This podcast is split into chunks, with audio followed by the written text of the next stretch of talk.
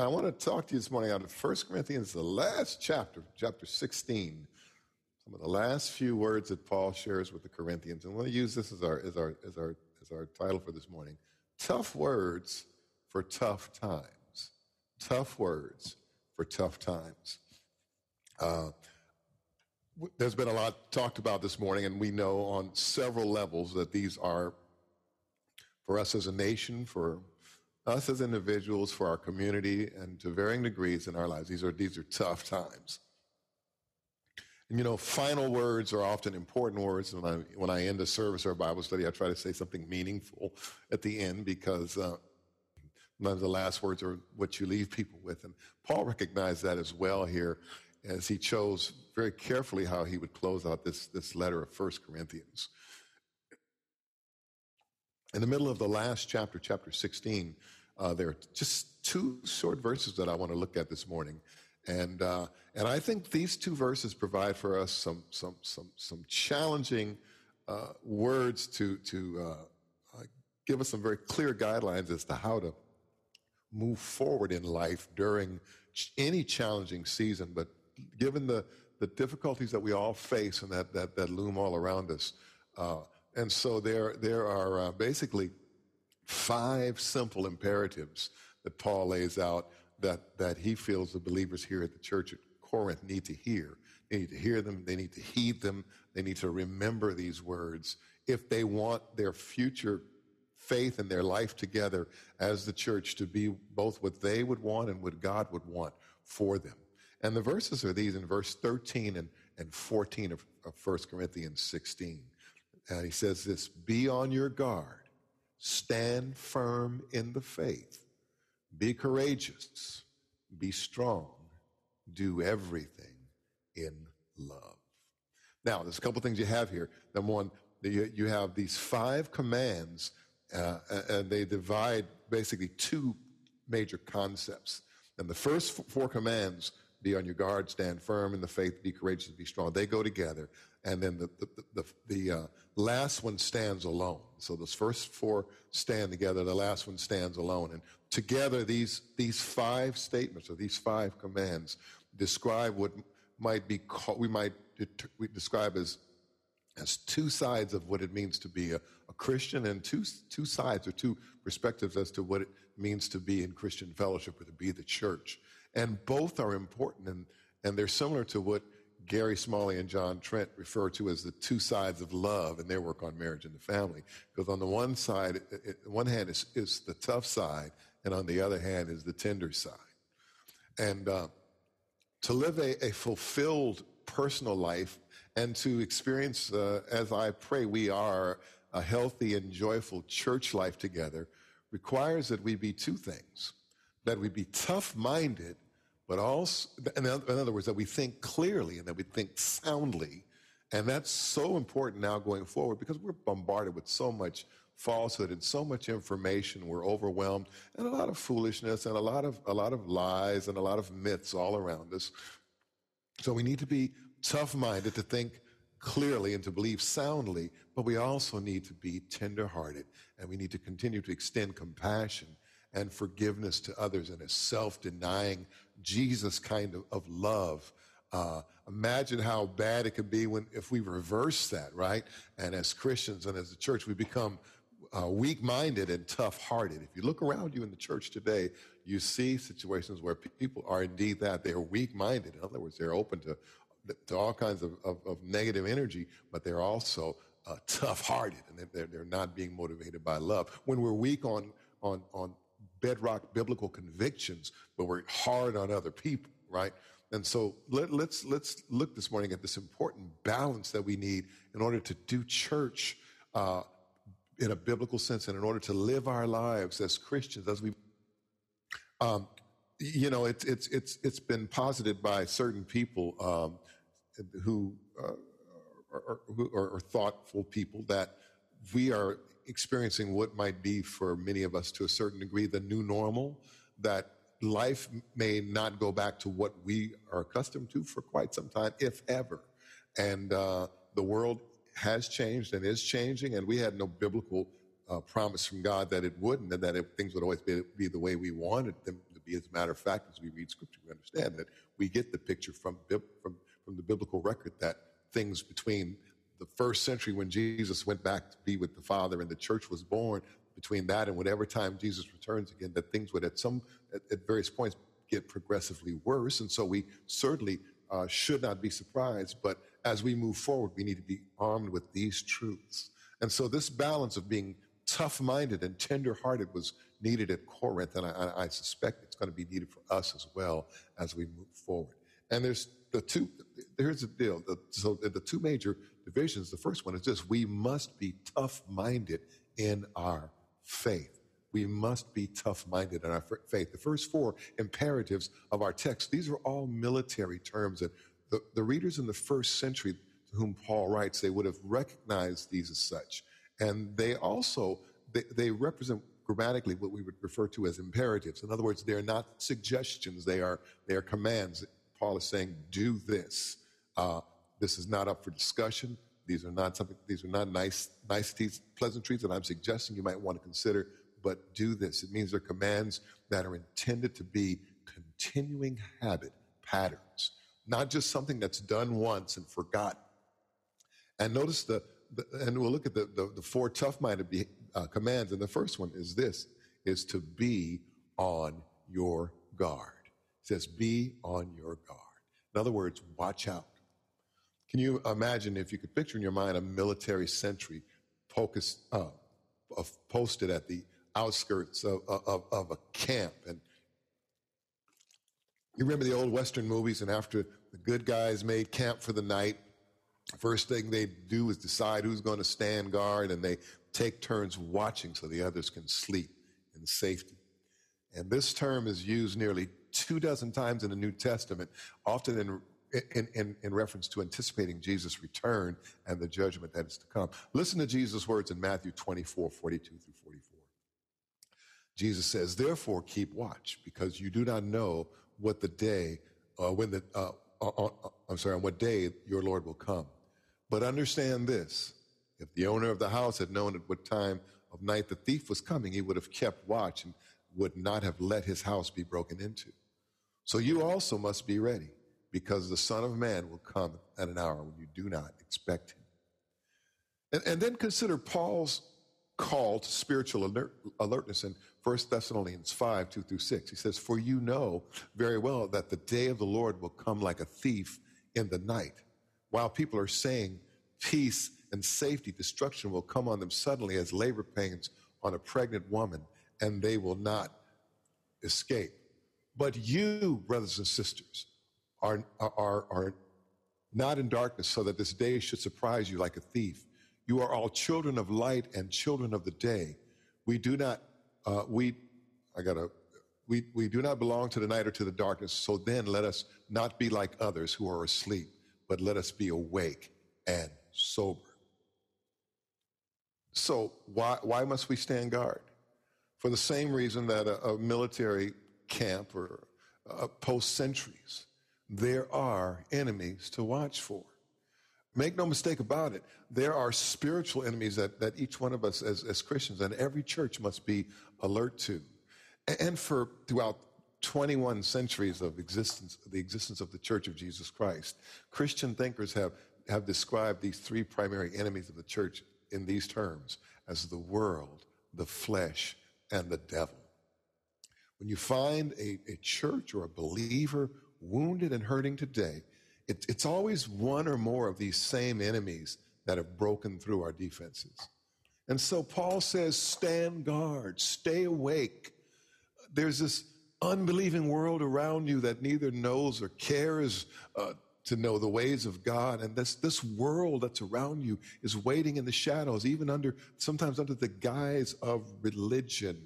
Yes, even Christianity. Yes, even so called evangelical Christianity. And Satan, the enemy of our souls, is ready to pounce on God's people. And, and our flesh, our humanity, our old habit patterns, our old predisposition to sin and disobedience, all these things are ready to take over at a moment's notice. So, command one is for tough minded faith be on guard. Then he goes further. He says, secondly, stand firm in the faith. He doesn't say stand firm in your faith, that's part of it, but stand firm in the faith.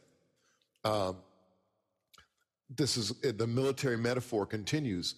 A sentry, S E N T R Y, a, a military guard, if you will, stays alert to anticipate an attack. But once a battle is engaged, once an attack ensues, good soldiers must hold their positions.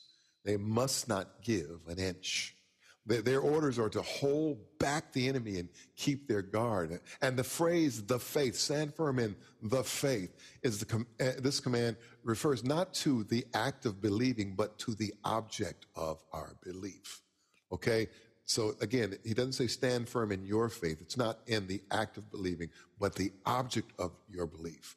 Jude 3 uses this same phrase this way. He says, Dear friends, although I was very eager to write to you about the salvation we share, I felt compelled to write and urge you to contend for the faith that was once for all entrusted to God's holy people, to contend for the faith that was once and for all entrusted to God's holy people. Now, this distinction is important because today many folks have given up standing firm in the faith and replace that with something else. And you, you may have heard this idea. It, it doesn't really matter what you believe as long as you believe something. And I would submit to you this morning that that's nonsense. The Christian faith is not about believing whatever you want. It's about believing the truth as revealed in Jesus Christ. It is not our believing in the sense of being religious or superstitious or sentimental or even being what we might term as spiritual. It's not that which saves us, but it's our trusting in the right object, the living God is revealed in the person of his son, Jesus Christ. And for that, Paul says, we must stand firm. And earlier, in the, uh, Paul had outlined that faith in chapter 15 of 1 Corinthians. He said this Now, brothers and sisters, I want to remind you of the gospel I preached to you, which you received and on which you have taken your stand. By this gospel you are saved if you hold firm, firmly to the word I preached to you. He says, For what I received, I passed on to you as of first importance. Here it is that Christ died for our sins according to the scriptures, that he was buried, that he was raised on the third day according to the scriptures. That's the faith. Okay? He says, and that's what I passed on to you. And then in Ephesians 4:14, Paul describes the results of standing firm in the truth of God's word, standing firm in the faith. He says this, then we will no longer be infants, tossed back and forth by the waves and blown here and there by every wind of teaching and by the cunning and craftiness of people in their deceitful scheming at Corinth, such firmness of faith was needed because there were those who, who, who thought and who taught that ecstatic experiences and spiritual visions were more important than what was believed or taught or lived. That's why there was so much confusion about basic Christian conduct and the basic content of the gospel in First Corinthians. Some thought that it was how you believed not what you believe that mattered most. And the same challenge exists for us today. What, what is it for which we must stand firm? I think uh, Martin Luther, the great reformer, outlined it as, uh, uh, as well uh, as anyone 500 years ago when he, he trumpeted this series of, of solas in the Latin sola scriptura, sola. Well, let me, let me put them in English here. Uh, these three solas or onlys uh, for which true believers must be willing to stand and sometimes even do battle. And they're particularly worth noting today. And the first one is sola scriptura, scripture only. In other words, God's revelation and the content of our faith are grounded in the Word of God alone and not in human traditions or worldly wisdom or claims of personal spiritual visions and enlightenment. Scripture only. Number two, Christ alone, Christ only. We become God's children and receive the promise of heaven and the forgiveness of our sins only because of what Christ did for us on the cross. There's no other Savior, and there's no, and there's salvation in none other. And then, thirdly, faith only. we appropriate the blessings of Christ's death and walk in the ways of Jesus by faith. We can't earn it, we can't work for it, we can't buy it. Our relationship with God is a gift of grace received by faith. And if you understand the implications of these three truths Scripture alone, Christ alone, faith alone then you begin to understand what it is we must stand for as we move forward into these uncertain times. So be alert, stay awake, be on guard, stand firm. Don't give away an inch of the faith. Hold your. And then the third tough minded command is this. And it may sound a little strange to our ears, particularly in the original language, but it's simply is rendered in the NIV be courageous.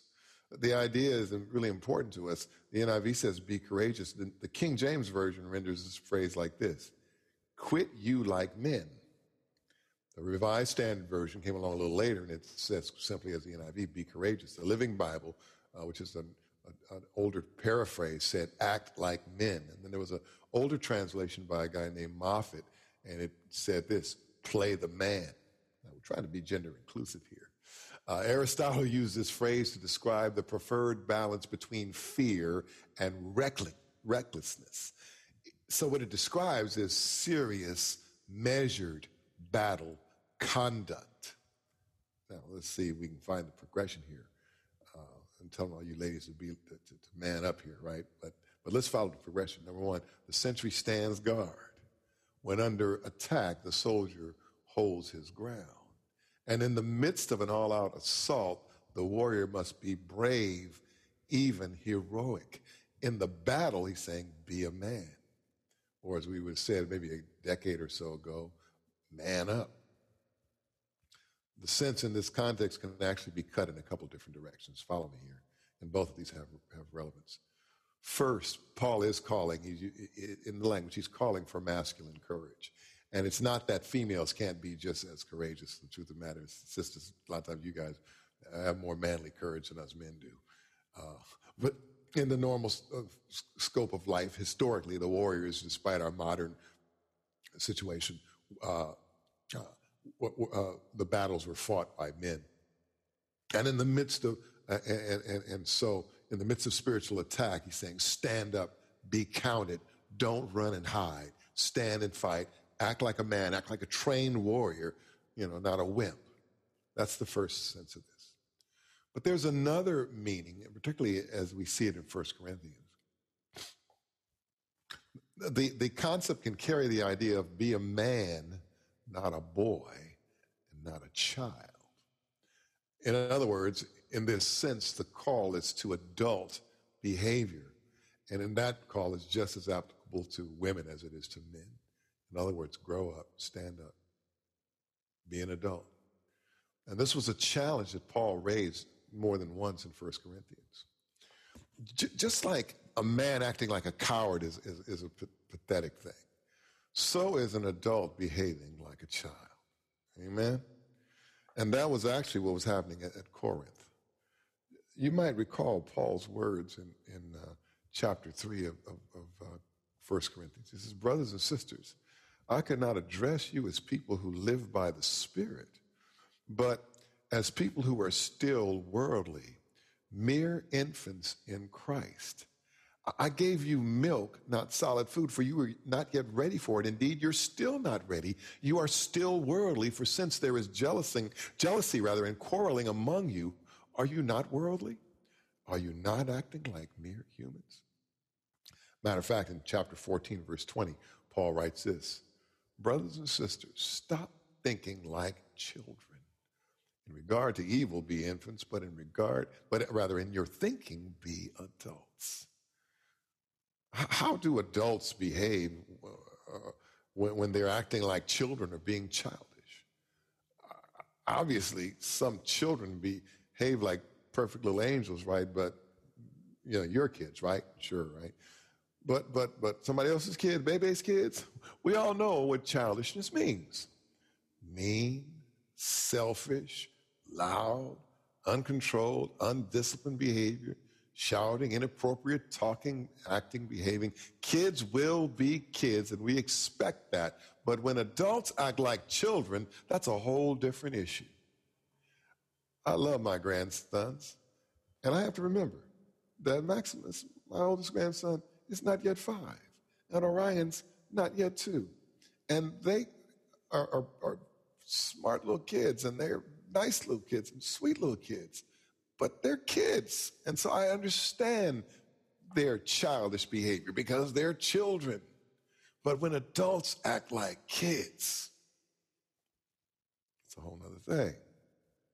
And so this, this is at least part of what Paul is calling the Corinthian believers to do, to, to start thinking like adults. In other words, to start thinking of, of others, to stop fighting, to stop demanding their own way right now, and to start thinking before talking or acting. You know what? One of the first words that Orion has learned to use with regularity, I'll give you, it's a simple word, mine. And if he has something in his hands and you take it, mine. A lot of words he don't know, but he knows that word. And that's the way children think. This is mine, you get yours. And Paul is saying, stop acting like infants. Start thinking about other people. Start loving other people. Stop fighting. Stop demanding your own rights. Start thinking before you speak, before you act. So the fourth imperative is also a military imperative. Next one this be strong. He says, be courageous. You got a sense of manly courage, if you will, or adult behavior, but now he says, be strong. And I think the emphasis here is on keeping up the fight as long as needed. Now, we, we're all engaged in some battles right now in the season of our lives, right?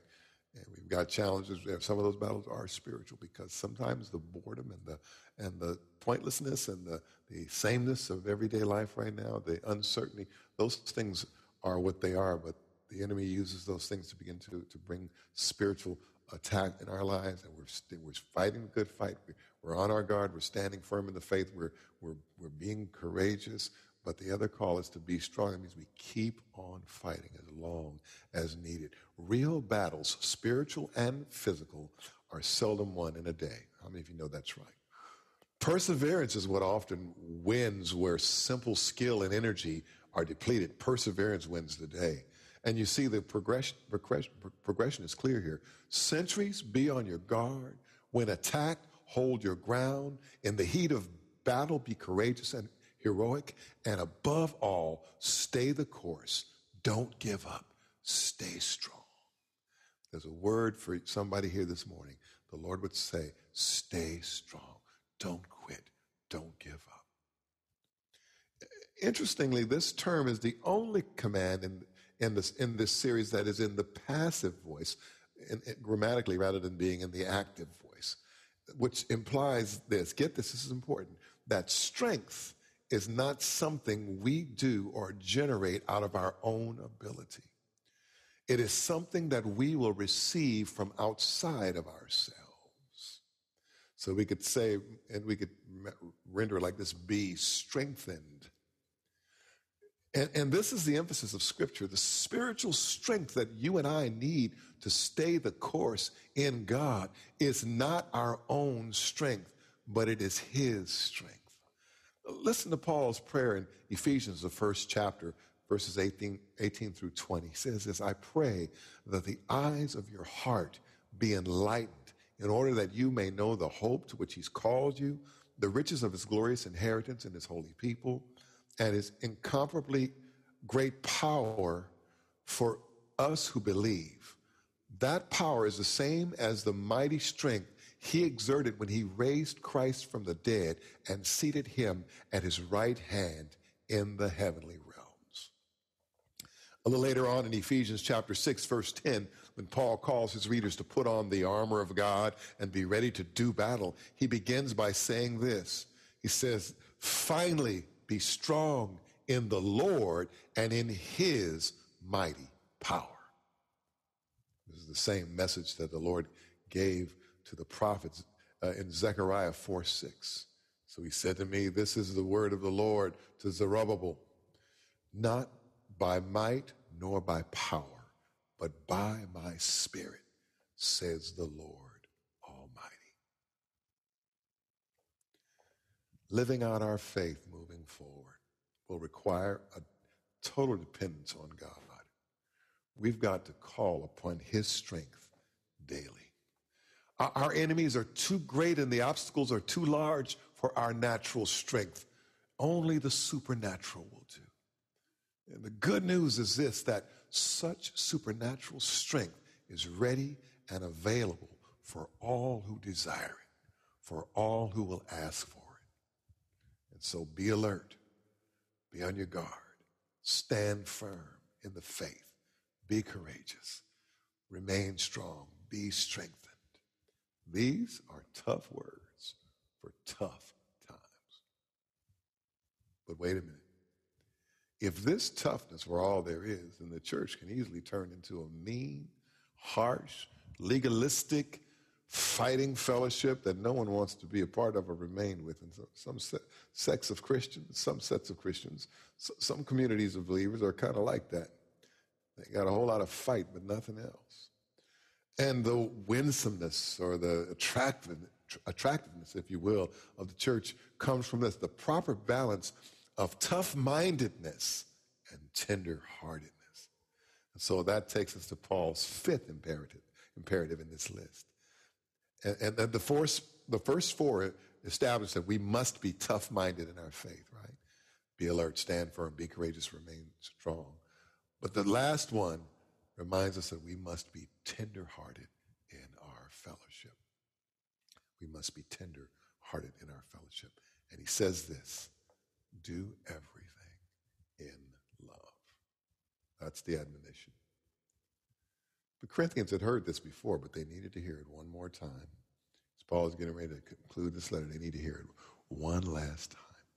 In chapter 13 of 1 Corinthians, Paul made the case for love regardless of what abilities, spiritual abilities, spiritual gifts, or what position or, or, or, or one had or thought they had in the church he, he basically gives them this the, the reality that there is no excuse for not loving.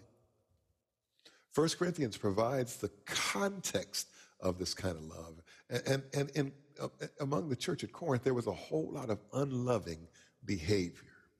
They were a divided and a fighting and a warring church amongst themselves. And they, they, they seemed to have justified their, their lack of love by who they were and who their enemies were and what they had or what, or what they thought they knew.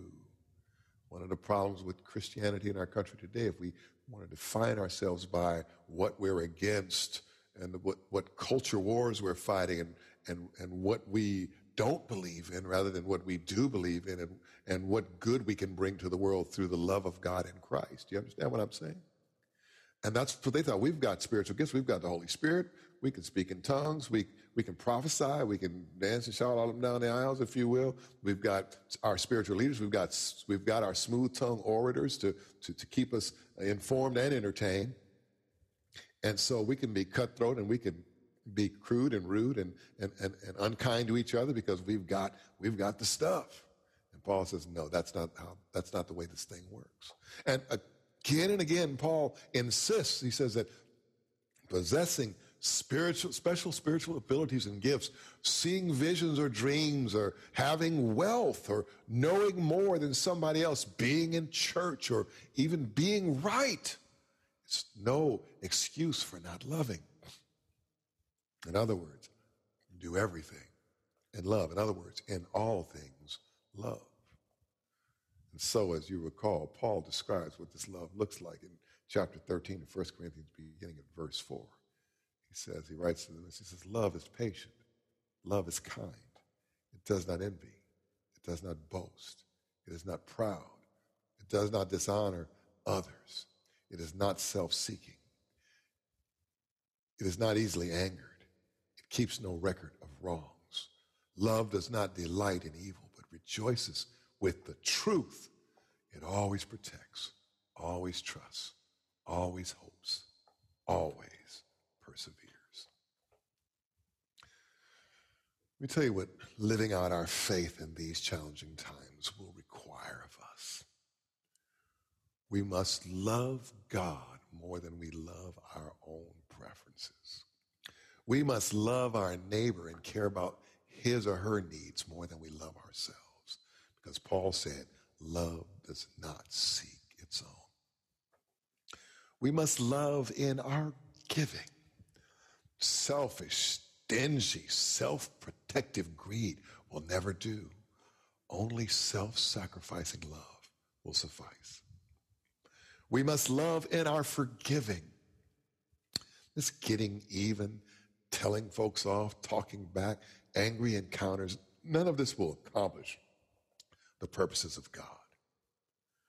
We must love our brothers and sisters even when they are wrong. And we must love the lost around us. Because it's only when people are loved and know it will they even care about what we believe. And that's one of the biggest cliches of the last several years, but it is nonetheless true. People want to, people want to know how much you care before they care how much you you know, right? Or something to that effect. People, or people don't want to uh, uh, know. Uh, people don't care how much you know. They they want to know how much you care, and it's true.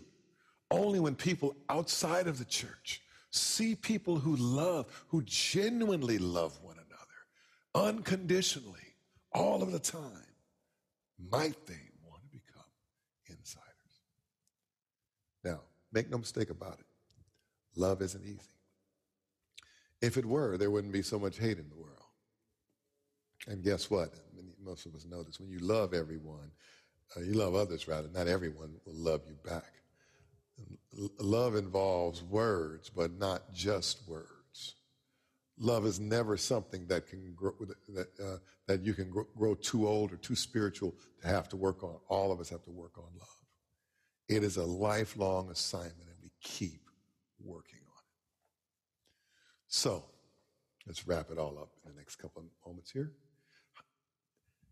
Here you have Paul's final exhortation in 1 Corinthians. Be on your guard. Stand firm in the faith. Be courageous. Be strong. Do everything in love. Here we have tough words for tough times, but these are words of life. The task before us undoubtedly is not an easy task. The challenges we face, I can't guarantee you that, that, it, that, it, that it would get better before it gets worse. I can't make any guarantee to you about what your road, where your road might take you or where life may lead you. I just know this, that living out our faith in a way that will honor and glorify God and bless us and bless others around us, it will require of us the best that we can bring to the table. And in this, in these two verses, Paul, I think, expresses for us the best attributes that we can bring to the struggle. Be on your guard, stand firm in the faith, be courageous, be strong, and do everything in love. Grace family, these are our marching orders. Tough words for tough times. Let's take them to heart. And by the grace of God and the empowering work of the Holy Spirit in our lives, let, us live these words out in our lives.